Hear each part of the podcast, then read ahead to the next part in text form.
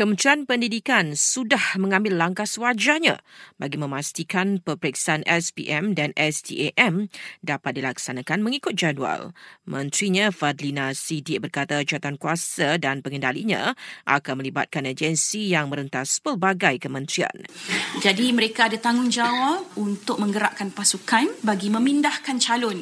Sekiranya calon terperangkap atau menghadapi ujian-ujian seperti terputus perjalanan uh, dan tidak boleh pergi ke tempat peperiksaan dan juga memindahkan uh, petugas ya yang terkesan dengan situasi banjir.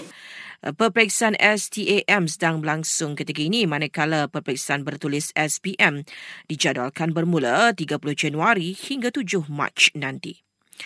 Sementara itu, banjir di Johor sudah pulih setelah tiada lagi mangsa ditempatkan di PPS. Manakala jumlah penduduk di Kelantan dan Pahang yang masih terjejas masing-masing kekal sekitar 20 orang. Dalam pada itu, Met Malaysia meramalkan hujan lebat dan ribut peti melanda sejumlah kawasan di Pahang, Johor dan Sabah sehingga 9 pagi ini. Kementerian Ekonomi nafi dakwaan kononnya proses EKYC iaitu memaknai swafoto dan MyCard untuk pendaftaran padu mengambil masa tiga hari. Sebaliknya, ia kurang dari lima minit.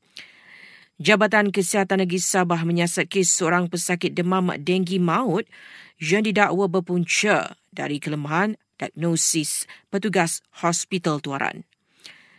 Seorang doktor gigi dan suaminya ditemui meninggal dunia di rumah mereka di Seremban namun tiada sebarang unsur jenayah dikesan. Dan lima anak kapal pegawai pantai Jepun maut apabila pesawat yang dinaiki berlanggar dengan pesawat Japan Airlines di lapangan terbang Haneda, Tokyo.